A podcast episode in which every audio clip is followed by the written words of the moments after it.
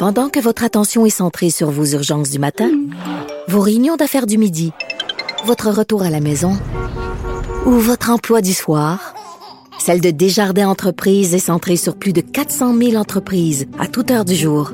Grâce à notre connaissance des secteurs d'activité et à notre accompagnement spécialisé, nous aidons les entrepreneurs à relever chaque défi pour qu'ils puissent rester centrés sur ce qui compte, le développement de leur entreprise.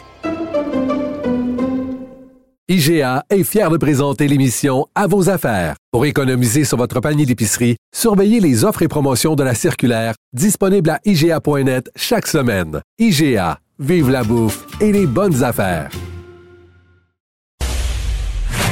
Martino, même avec un masque, c'est impossible de le filtrer.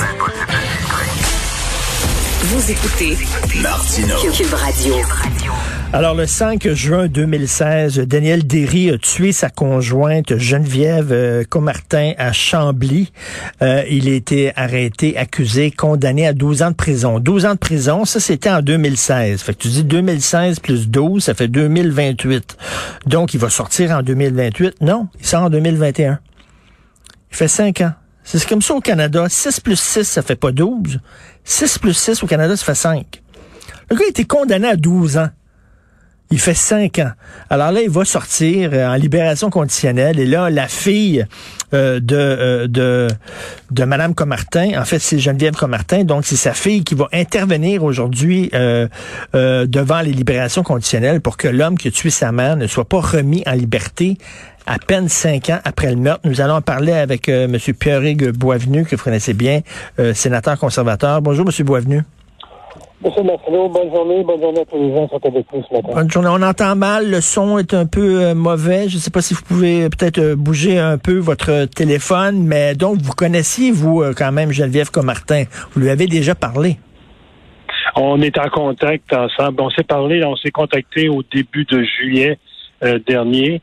et elle... Donc, on a échangé à ce niveau-là, oui. Alors, ben, je me suis trompé. La, la, la, dame qui est morte, c'est Francine Bissonnette, là, Daniel Derry. Exactement. C'est ça, a tué Francine Bissonnette et c'est sa fille euh, qui s'appelle Geneviève Comartin. Qui... Comment ça se fait que quand quelqu'un est condamné à 12 ans, il sort automatiquement au bout de 5 ans? C'est parce que au, Québec, on négocie des plaidoiries de culpabilité. Ça veut dire que cet individu-là, qui était accusé de meurtre au second degré, donc qui lui aurait valu d'abord une peine plus sévère et une remise en liberté euh, dans, un, dans un temps plus long. Ce qu'on fait dans le fond, on dit euh, la couronne de défense, euh, M. Poirier appelait ça dans le temps la couchette. On dit, mais regarde, si tu plaides coupable, donc il n'y aurait pas de procès, on va te donner plutôt, on va plutôt porter des accusations d'homicide involontaire, ce qui veut dire qu'au tiers de ta sentence, tu pourras demander une libération conditionnelle. Donc, on monnaie la vie des victimes et surtout, on monnaie la peine des familles. C'est ça qu'on fait au Québec. C'est très malheureux, euh, surtout que les derniers messages que euh, la justice envoie par rapport au féminicide, euh, les derniers messages que le directeur des poursuites pénales et criminelles envoie aux avocats de la couronne, demander des sentences plus sévères maintenant. Oui, oui, je me souviens, je me souviens de ça. Il voulait des sentences plus sévères.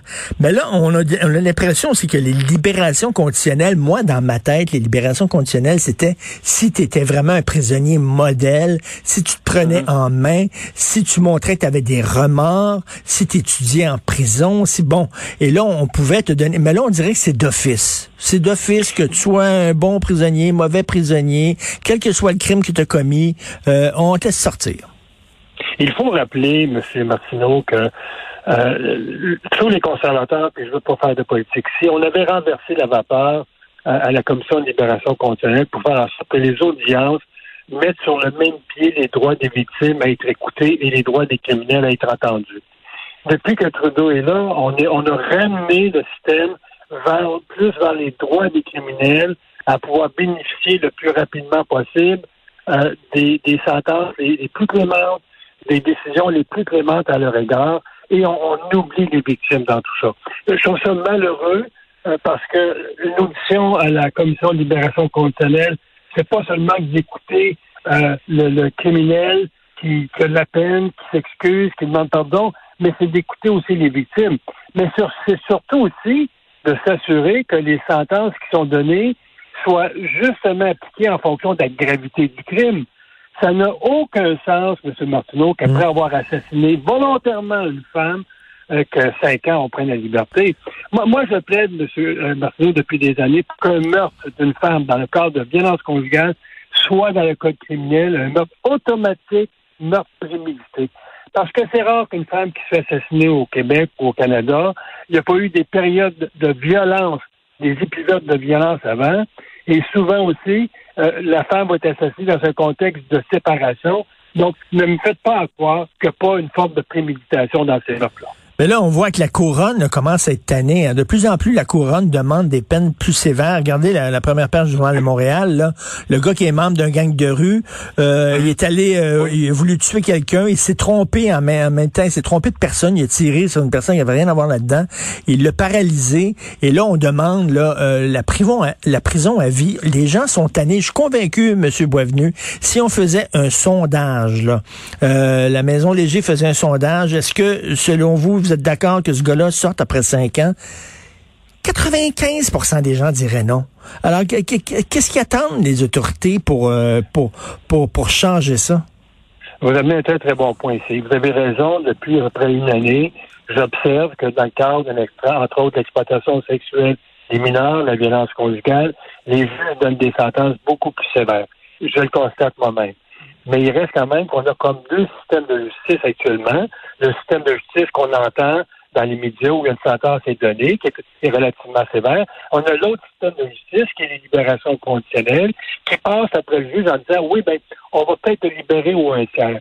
C'est ça qui rend, je dirais, incrédible devant les, les juges publics la justice, c'est quand on voit un individu qui a tué quelqu'un, qu'après cinq ans, il puisse reprendre sa liberté. C'est comme si la commission de libération conditionnelle donne des permis de récidiver. C'est équivaut presque à ça. Euh, il y a ben un homme aujourd'hui qui est en séparation puis qui voit ça dans les médias que ce monsieur-là, ce criminel-là pourrait, parce que bien pourrait reprendre sa liberté après cinq ans. Ben, euh, ça, peut donner des envies à d'autres gars à dire ben, écoute, c'est pas payé cher de me débarrasser de hey, mais, mais, M. Boisvenu, cinq ans, là. N'importe qui, là. Demandez à n'importe qui, là.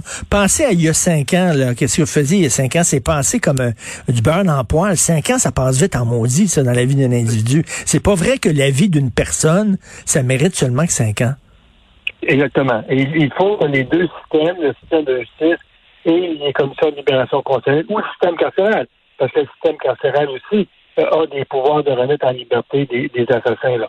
Il faut que les deux systèmes aillent de pair. Et si la justice dit qu'il est temps de donner des sentences sévères, mais il faut que la commission de libération constitutionnelle pense comme directive il est temps de prendre des décisions sévères.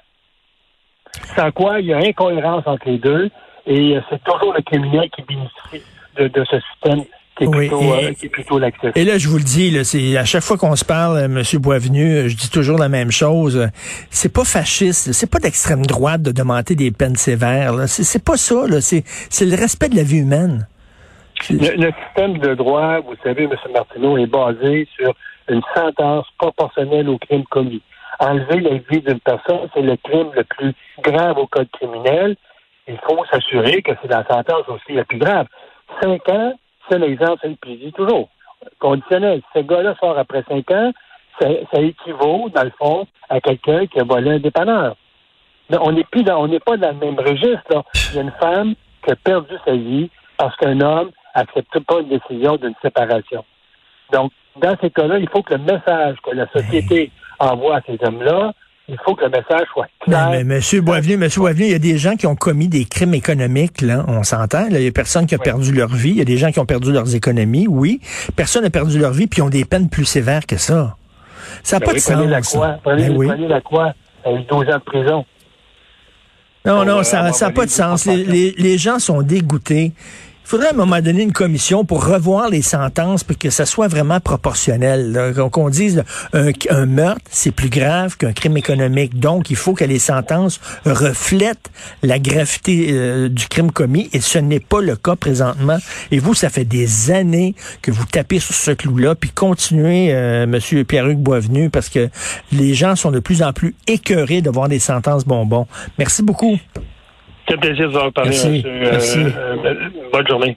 euh, Pierre-Hugues Boisvenu, sénateur conservateur. Alors, c'est Benoît qui va prendre la relève. N'oubliez pas qu'on a notre rencontre, Benoît et moi, quotidienne, à midi tous les jours. Je voudrais remercier les membres de l'excellente équipe de l'émission. Donc, Maude Boutet à la recherche. Merci beaucoup, Maude. Carl Marchand qui nous a donné un coup de main. Merci. Jean-François Roy à la réalisation et à la console.